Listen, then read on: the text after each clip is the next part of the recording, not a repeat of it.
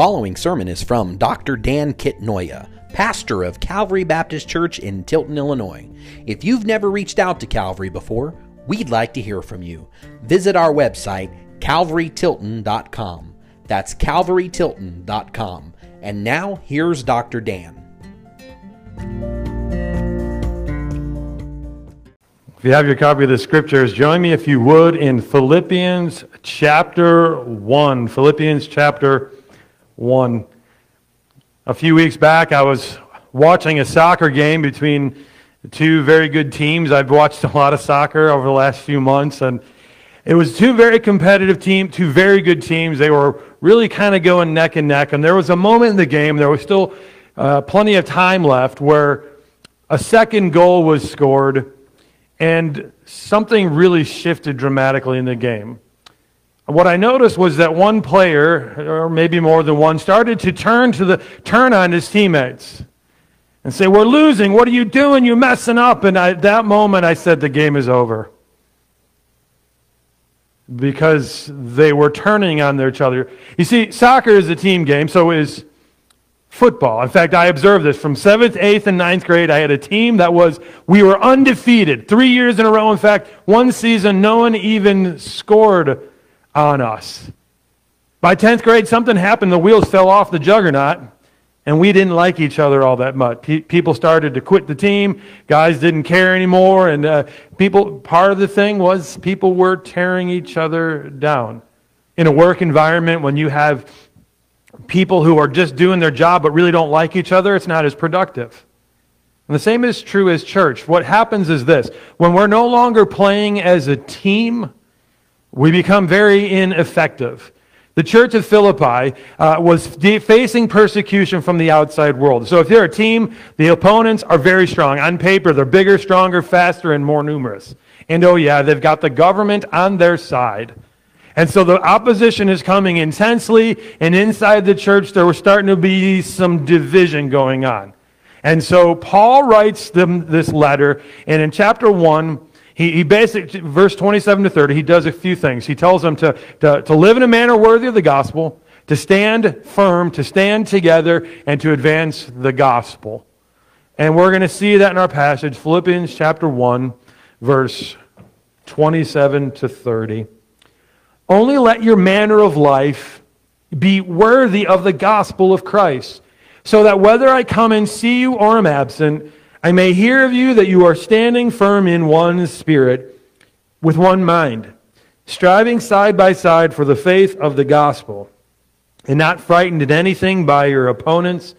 This is a clear sign to them of their destruction, but of your salvation, and that from God. For it has been granted to you that for the sake of Christ you should not only believe in him, but also suffer for his sake. Engage in the same conflict that you saw I had, and now hear that I still have. Let's pray. Father in heaven, we do thank you for the word of God. We thank you for the gospel of Christ, and we thank you uh, for our salvation. I pray for those today who uh, are with us, uh, who are guests. Pray that they would feel welcome in our fellowship. And we also pray that if there is any here who are uncertain about whether or not they know Jesus in a saving way, that today they'd come to saving knowledge of Jesus. It's in His name we pray. Amen. Well, on Monday and Tuesday morning, I knew I was going to preach a different passage.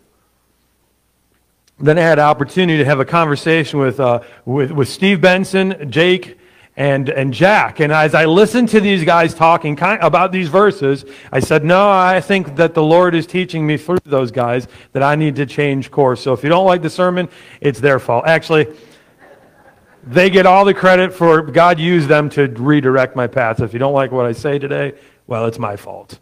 But I don't remember who said what, so but all goes kind of together. Somebody pointed out that we need to be willing to say what the gospel is if we're going to engage in evangelism. And then somebody said, yeah, and we all uh, need to kind of do our own part as a team to, to advance the gospel. And another person pointed out that, yeah, that's why we all have spiritual gifts that are different. And for that matter, we all bring our different personalities and temperaments, experiences, and all of those things. And so they, as they were talking, I said, I think you're describing evangelism as a team sport. And that's 100% right. God has put this church together on purpose for a purpose with all of the unique characters that come to Calvary Baptist Church with their spiritual gifts because we are a team engaging in a team sport. In basketball, a, coach will examine his players and say, okay, this guy's tall, this guy's fast, this guy can dribble and shoot and pass, so we're going to put him at the guard, and this guy's going to be a center. And, we, the reason they do that is because each player, while they're all important, all have different skill sets. It's rare to find a guy who's six foot ten who plays point guard, although there is at least one that I'm aware of in the NBA, and then Magic Johnson kind of could do all that. But that's a well, that's kind of a freak of nature. Most of us are kind of well, I'm a one-trick pony, right? So we kind of all need each other in the in the thing called church. And so he says, so we are a team. We are in engaged in this together to advance the gospel. What is the gospel? Paul writes this in 1 Corinthians 15. You can check it later.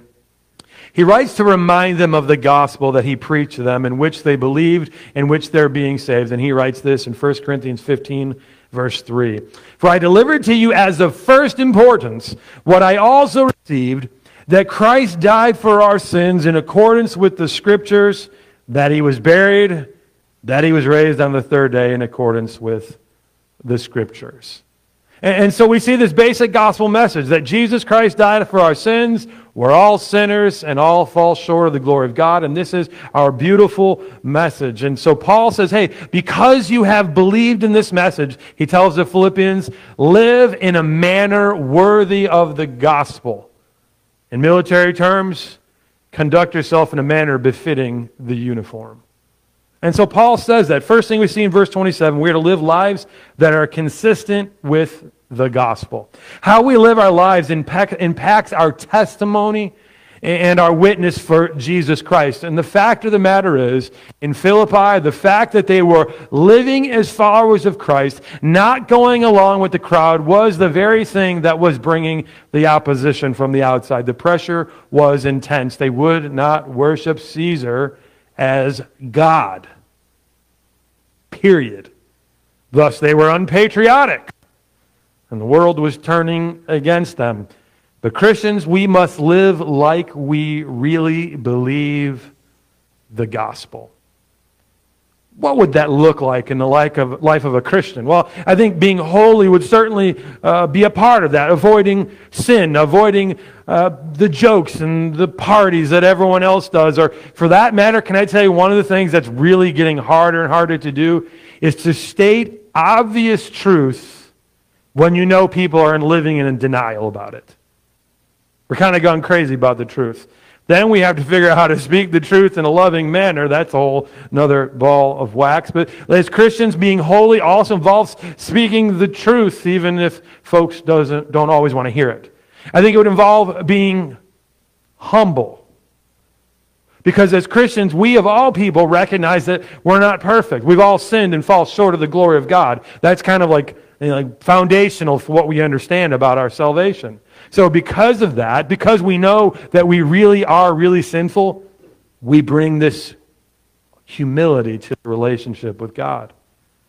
And because he died on the cross to pay for my sins, sacrificing himself for your sins, and rose again, we are grateful to know that our sins are forgiven. Humble, holy, grateful, hospitable welcoming others. Get this, as the book of Romans says, as Christ welcomed us. That's when we start living like that, it, it, we become very powerful witnesses for the gospel. It doesn't necessarily mean they will like all that we say and do as Christians, but there'll be something beautiful and attractive about it. I came across something very interesting this week where there are actually atheists who are saying they wish that more people were going to church. Why? Because they recognize that our culture's behavior are spiraling out of control. And they recognize that biblical morality is right. They don't believe everything else that we say, but they say, look, if we're going to believe something, it might as well be that that's the way we ought to treat other uh, people. Love your neighbor as yourself. It makes for a powerful witness. And even if the world doesn't like you because of it, at the bottom line is that Jesus Christ will get glory because of it. So we should live lives that are consistent with the gospel. When we live like we believe the gospel, it improves our witness. And in verse 27, uh, he, gives us some specific instructions that he gave to the Philippians about how we should do this. Let's take a look at verse 27. The first thing I want to point out is we are to stand firm in the gospel. Only let your manner of life be worthy of the gospel of Christ, so that whether I come and see you or abs- or I'm absent, he's in prison, by the way, I may hear of you that you are standing firm in one spirit. We are to, to stand firm. Because the Philippians were being persecuted for their faith, Paul tells them to stand firm, hold your ground.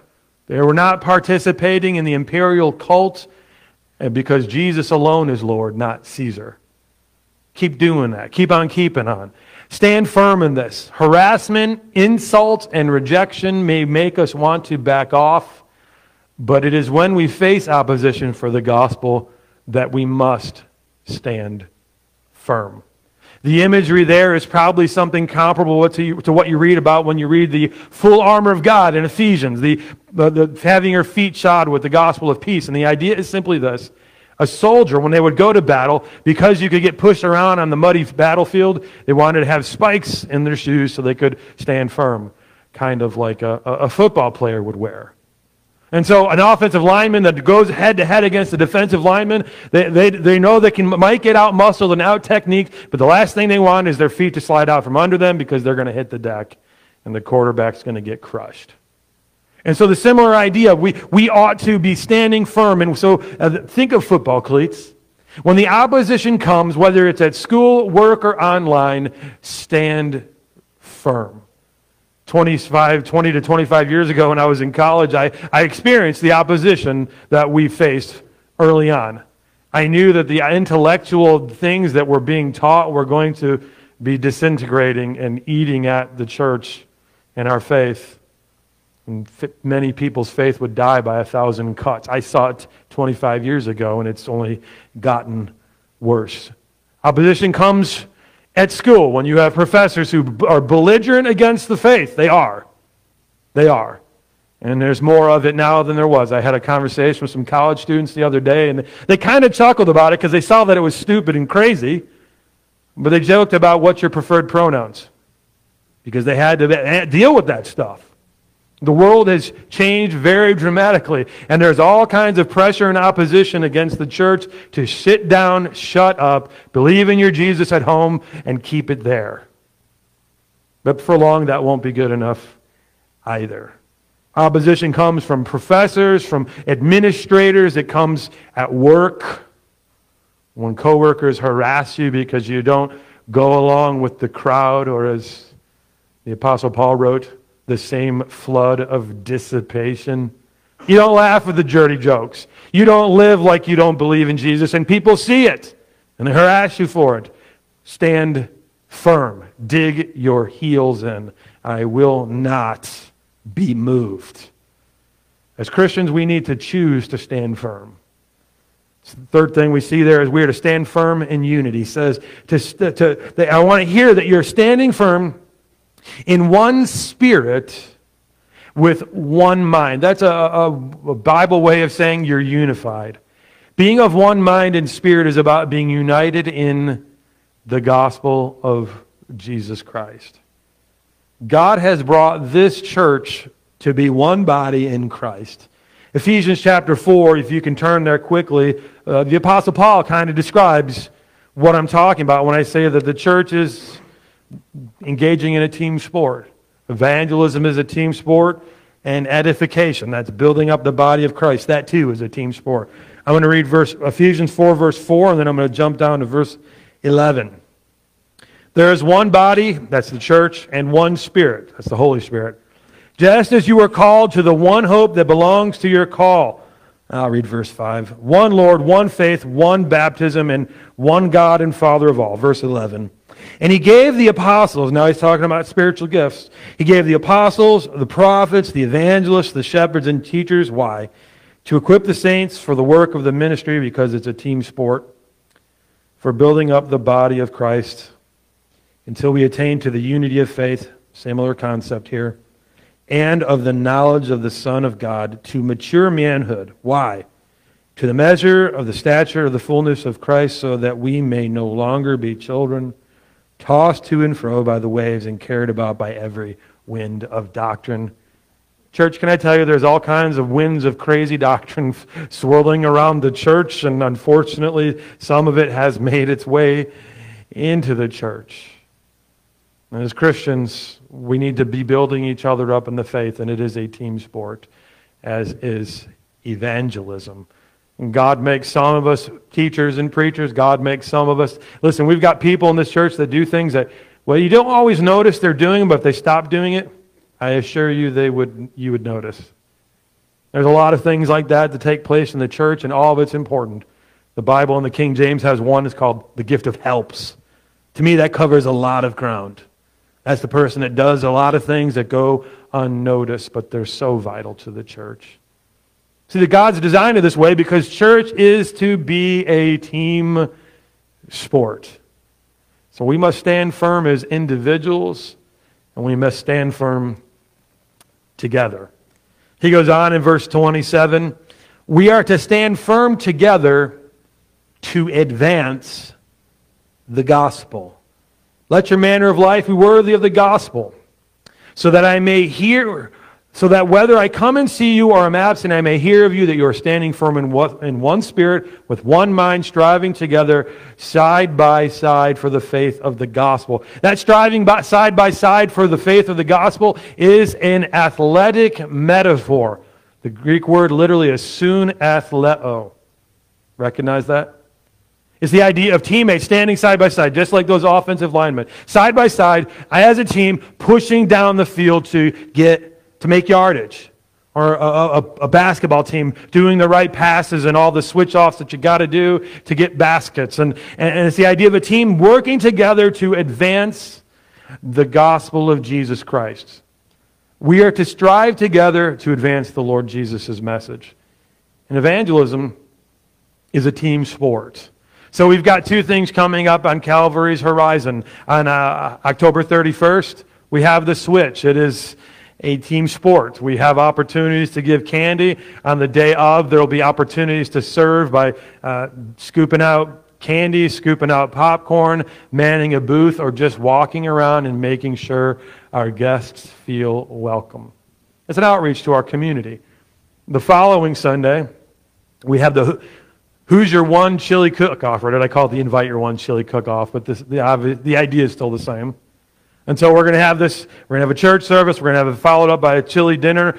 Lord willing, weather permitting, across the street at the farm, we'll have mini golf, maybe a football game, not tackle because I break easy now. Um, we're going to play some sports. There's a building to go inside if, get, if it gets a little cold. And we're going to have a competition with chili. Just be fun. So they've kind of done some research. And what they found is that when people invite a friend and then sit with them they're actually really likely to want to come to church. And then if you say, hey, I'll, we'll have a meal afterwards, winning, right? So everybody contributes in some way. You invite a guest, you pray about it, you, you welcome other people in the congregation. By the way, can I brag about you guys? I, as a pastor, one of my biggest fears that I don't, it's kind of like the, it's like, like the boogeyman for me, is that a guest will show up and no one will talk to him. It scares me. But you guys have been, I'm going to talk like a young guy. You guys have been killing it. Like the other week, a guest was here and I was trying to talk to him. I was like, I couldn't get to him. Praise God. That's the church, doing church as a team, by the way. So on that chili, I just want to say, keep doing what you're doing. No changes. We don't need to adjust the playbook. Just keep doing that. But invite a guest. Make a pot of chili and have some fun with your friends. That's what we're doing. That's uh, some simple ways that we're doing evangelism as a team sport. The switch and invite your one chili cook off. We're to stand firm together to advance the gospel. And we're to stand firm together to advance the gospel. Check this, verse 28. With holy boldness, not frightened in anything by your opponents. This is a clear sign to them of their destruction but of your salvation. That is a verse that will not make us popular. Even Christians will be uncomfortable with what that verse literally just said. Verse 28. there's two reasons why it's going to be upsetting to some. My job's not to make you like it, I'm just to tell you what it says. Literally, he's saying, the saving faith that you have was granted to you.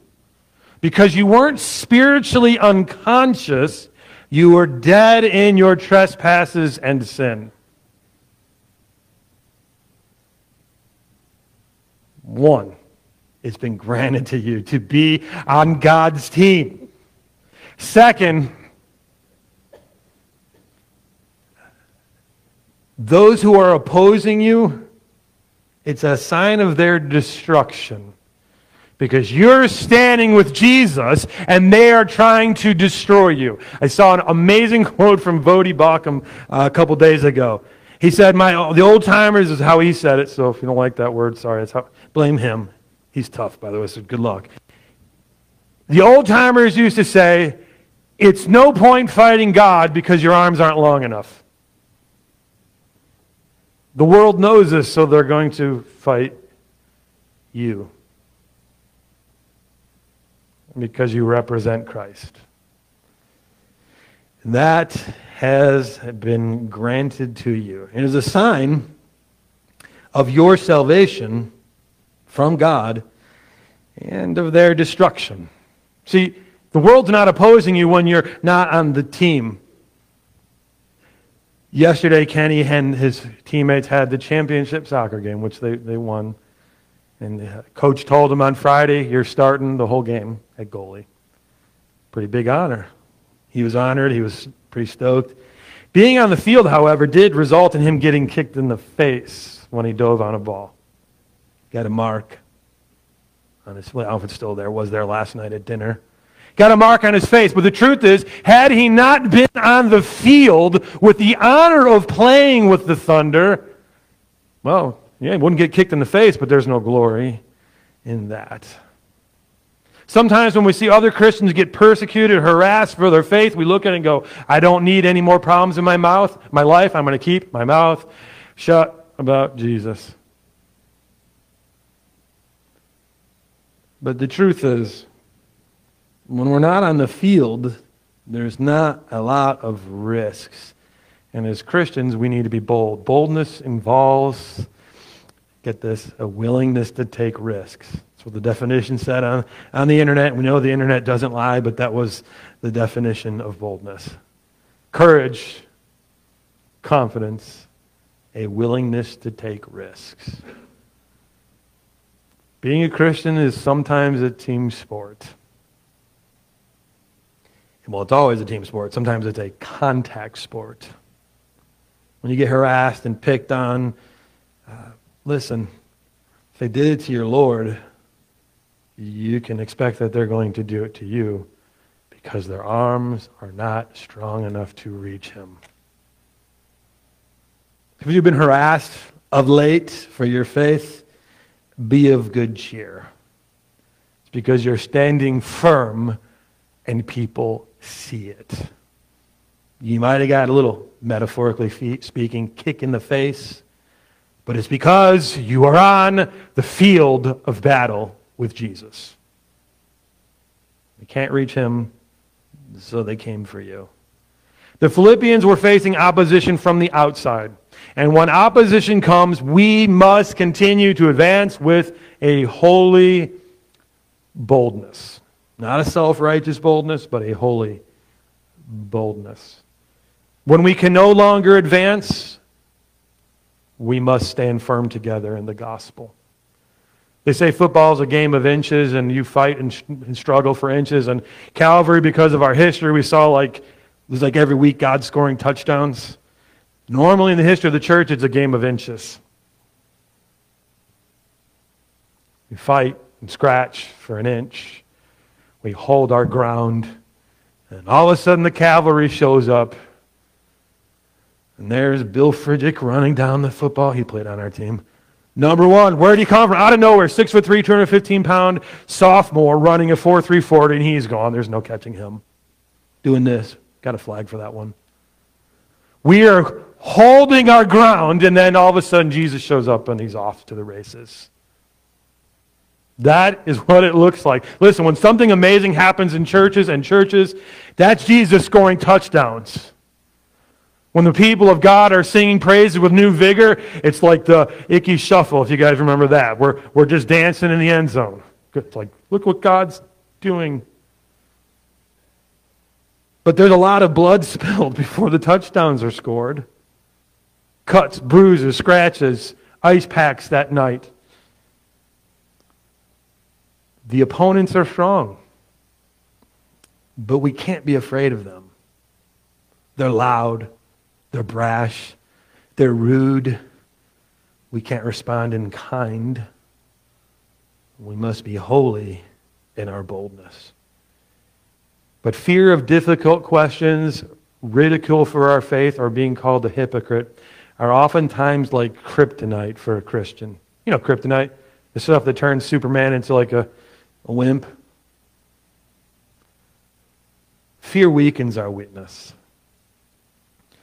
but we are called to a holy boldness. Verse 29 and 30 boldly standing firm together to advance the gospel is our God given honor. Verse 29 and 30. For it has been granted to you, for the sake of Christ, that you should not only believe in him, but also uh, suffer for his sake. Engage in the same conflict that you saw I had, and now hear that I have. When Paul showed up in Philippi, if you remember the book of Acts in Acts chapter 16, uh, they beat him up pretty bad and drug him into prison. Something miraculous happened. While he's in prison, God does a miracle. Earthquake happens. Prison doors fall open. He's, the prison guard comes running in because he thinks all the prisoners have escaped, but there's Paul in holy boldness saying, Don't kill yourself. We're still here. Because might as well kill yourself now, because if you don't, if you're the, if you're the jailer, if those guys got away, they're gonna, the government's to kill you. So Paul says, Don't kill yourself. We're here. He gets saved. He says, What must I do to be saved? And he says, Believe in the Lord Jesus Christ. And he does. He takes Paul home, cleans his wounds, gets baptized. In that order. Belief in Jesus Christ. Listen, it wasn't despite the hardships, it was the hardships themselves that God used to advance the gospel. And when you've been on the field of battle for Christ and you took a kick to the gut or somebody gives you a hard time or you're not you're pulling your hair out not sure how to respond to your management because all of a sudden stuff that didn't matter 5 years ago all of a sudden does and it's not right and you know it. You know that that's a problem because you're standing on the field of battle with Christ. But God, get this, He advances His kingdom through hardship, not in spite of it. Not sure if that's true. Have you ever surveyed the wondrous cross upon which our Savior died? Hardship and suffering were the very tools that God used. So, boldly standing firm together to advance the gospel is our God given honor. And with that comes costs. Someone once said, I think it was Henry Blackaby, that there can be no significant spiritual progress without spiritual hardship. Something must be invested, something must, some energy must be spent. Things are lost in the process of following Christ. I lost friends and it become awful to them. I just couldn't go along anymore. Was it easy? No. Would I go back and change it? Not on your life. See, when the world is opposing Christ, it can't oppose him because its arms aren't long enough. It'd be like being five foot seven and trying to box against an equally trained guy who's six foot seven and has a giant wingspan. Good luck. The church, however, is within striking distance. So what do we do? Stand firm. I have a question for you. I'm not big on being a preacher that beats people up from the pulpit. Not my thing. But I will ask you to a, a challenging question. Are you standing firm with the gospel of Jesus Christ?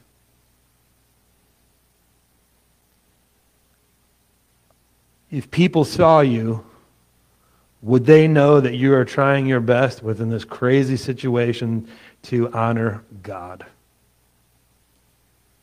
Are you standing firm? Are you united with your church? Are you united with your church family? Uh, I grew up in a pretty good, pretty much Bible teaching church, but I was never united with them for a long time. I showed up, sat and sat with them, but my heart was never really bound up with them. And because the reason I think is that I was not really trying to advance the gospel with them.